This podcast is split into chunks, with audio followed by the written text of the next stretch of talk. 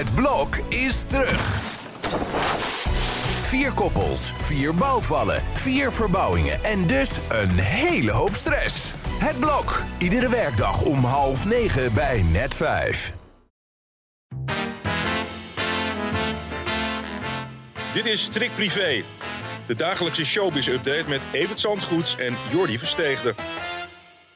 Zou Dirk Bolt naar onze podcast hebben geluisterd gisteren? Want wij raden hem nog aan van doe nou gewoon je verhaal. Nou, dat deed hij gisteravond. Ja, maar niet op de manier waarop hij dat had moeten doen. En, en het was al verbijsterend dat hij het deed. Want dit zijn eerste reactie was nog een stuk arroganter. Ik ga er helemaal niks over zeggen. Ja, dat kan niet als je het gezicht bent al 30 jaar van zo'n uh, iconisch programma als, als Spoorloos nu eenmaal was. En van de week zei ik van nou, ik zou maar eens pas op de plaats maken daarmee. En KRO en CRV liet onmiddellijk weten, nou het voorbestaat van het programma staat helemaal niet de discussie.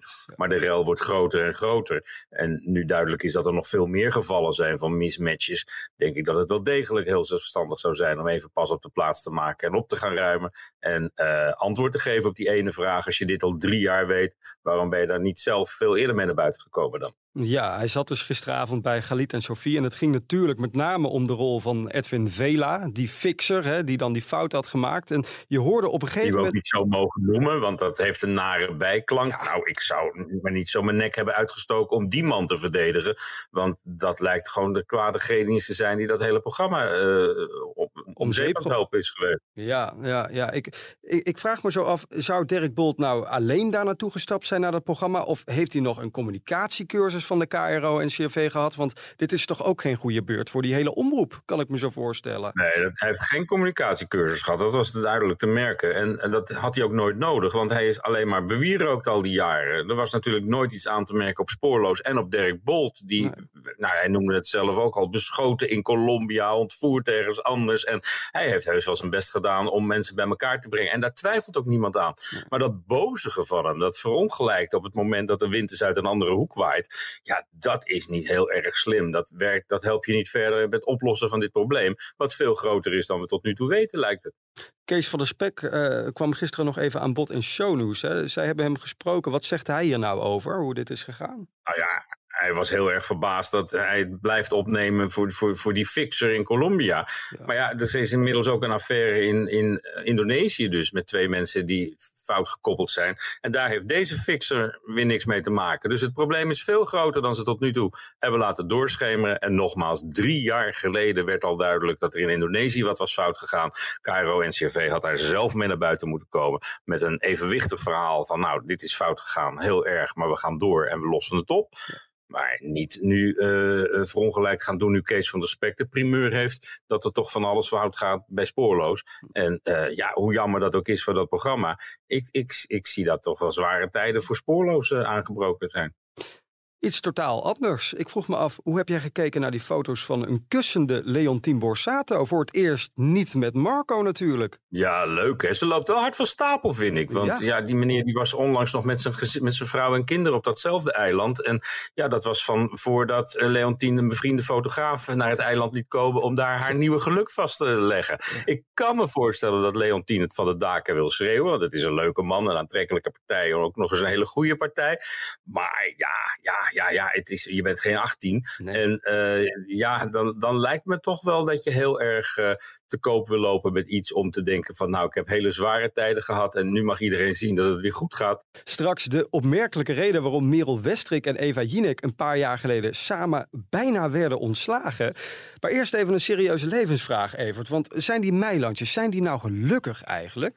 Dat vraag ik me ondertussen een beetje af. Een beetje onrustig zijn ze, hè? Ja. Die verhuizen vaker dan de kermis. Dat is echt uh, ja. niet, niet te geloven. Van, van, van, van Nederland naar Frankrijk. En dan denk je van, nou, dat kasteel, dat, is, uh, dat, dat begint ergens op te lijken. Nee, kasteel weer weg. Een huis in Noordwijk. Weer een ander huis in Noordwijk. Ja. Hetzelfde geldt voor Maxime. Die houdt gelijke tred met haar ouders. En die gaat nu alweer verhuizen naar een huis van kennelijk meer dan 2 miljoen euro. Mind you, ze is 24. Al het verhuizen en al het gedoe heeft de bijlandjes geen windeieren gelegd. Zoveel is duidelijk. Huis met een zwembad met vijf badkamers. Het is werkelijk voor iemand van uh, mijn leeftijd al een, een hele aankoop, lijkt me. ja. Nee, ja. Ja, ik weet niet wat ik verkeerd doe hoor, maar vijf badkamers, daar, kan dus de hele familie tegelijk in bad. Dat is, dat is wel lekker dan. Uh, maar... Ja, maar als je in Noordwijk woont, dan heb je al een heel groot bad aan de overkant, aan het einde van de straat. Dus het is, uh, ja, het lijkt mij allemaal uh, een beetje over, over de top. Maar we gaan, het is wel weer leuk voor het vervolg van de docu-soap. Al bespeur ik bij het publiek hier en daar wel het, van, van jeetje, nou ja, het is wel Nederland hè. Je moet erg uitkijken met hoeveel je met je succes te koop loopt. Ja, precies. Nou, nog heel even over dat zakelijke. Want we zagen deze week ook dat het kantoorpand wat zij hebben in Noordwijk, dat staat weer te huur. Dus ik ging even in contact met Erika en ze zegt, ja, de kledingshop van Maxime, die is gestopt. Dus daar verdient ze geen centjes meer aan in ieder geval. Nee, en de sjaaltjes van Martien, uh, daar heb je ook niet een enorm kantoorpand voor nodig. Want dat zal ook niet heel erg, ja, het wordt weer winter, maar ik geloof niet dat het storm loopt met die doeken. Dus uh, ja, daar heb je dan inderdaad uh, niet dat pand voor nodig. En daar willen ze dan ook vanaf. Ja. Ja, we gaan het over Eva Jinek en Merel Westrik hebben. Want ik zat gisteren naar een interview met Merel te luisteren. En ze deed toch wel een openbaring. Want zij is dus bijna ontslagen geweest samen met Eva in de tijd dat ze bij WNL werkte. Ze lachte te hard. Nou, ja, ze kregen heel vaak de slappe lach. En uh, ja, het, het, het, wereldnieuws is niet van die aard dat je daar uh, de slappe lach bij kan hebben. Dus het is natuurlijk wel een serieus programma. Dat goede, het moet gezellig zijn ja. en het moet informatief zijn. En dat mag best op een luchtige manier. Zeker s'morgens als half Nederland aan het ontbijt zit. Ja. Maar ja, de slappe lach werkt daar niet bij. En is eigenlijk ook, als je als kijker daarnaar zit te kijken, er geen deel van uitmaakt, is dat best irritant eigenlijk. Ja. Het gebeurt ons ook wel eens aan die desk. En dan moet je toch eigenlijk wel uitleggen wat er aan de hand is. Want anders voelt die kijker zich zo buitengesloten. Maar ja, ontslag op staande voet is er gelukkig niet van gekomen. Want ja, dat was dan ook wel weer overdreven geweest. Inmiddels is uh, Merel natuurlijk daarna naar RTL gegaan. Toen naar Talpa. Daar is ze nu weg. Denk jij dat ze nu teruggaat naar RTL, Merel Westrik? Dat sluit ik niet uit. En ik denk dat er genoeg omroepen op Merel zitten te wachten. Maar ja, het is jammer dat haar Talpa-avontuur zonder enig succes uh, verlopen is. Want ja, dat, dat, dat, de verwachtingen waren hoog gespannen. Ze kan ook heel wat. Maar uh, de publiekslieveling uh, is ze niet geworden daar. Nee. Zullen we tot slot daar over lachen gesproken vrolijk eindigen met de koning? Want ik kwam dit fragmentje van hem tegen tijdens zijn staatsbezoek in Zweden. Ik moet mij, uh, mijn, mijn, mijn, excuses aanbieden voor het tijdstip van deze Nederlandse ontvangst Nederlandse gemeenschap. Normaal is dat aan het eind van de middag, zodat u bij de bitterballen ook wat meer bier, uh, jenever en andere dingen krijgt. Maar u weet beter dan ik dat met de alcoholprijs in Zweden dat helaas niet binnen het budget viel. Vandaar dat we eigenlijk gewoon voor kopje koffie en het koekje eigenlijk voor in de ochtend hadden uitgenodigd. Zou het een ingestudeerd grapje zijn geweest van de koning dat, over het alcohol? Nou, wat denk je zo? Ja, ja, gaat hij op deze manier zijn imago een beetje redden? Dat is natuurlijk de vraag door de vrolijke koning. Nou, met, één, met, met, met één zo'n grapje weet ik niet of dat genoeg is. Er zijn natuurlijk grote problemen rond de koning. De protesten die richten zich heel erg tegen hem. De populariteit is lager dan ooit. Ja. Dan wil een grapje wel eens helpen.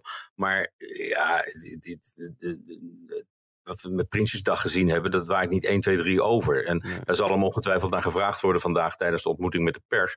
Wat hij daar zelf van ervaren heeft. Maar die omgekeerde vlaggen, die middelvingers, dat boelgeroep, landverrader werd er op een gegeven moment geroepen. Dat is wel een groot probleem. En zo'n ingestudeerd grapje over de, de, de dranktarieven in Zweden. Ja, dat, dat, dat gaat hem een beetje helpen. Mensen vinden dat wel leuk, maar het is uh, verre van genoeg.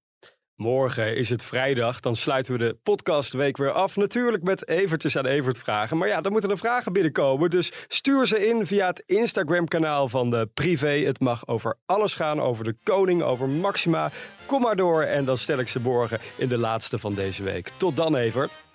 Tot dan, een mooie dag, hè? Ook al is het vies weer een beetje. Ja, gatsie.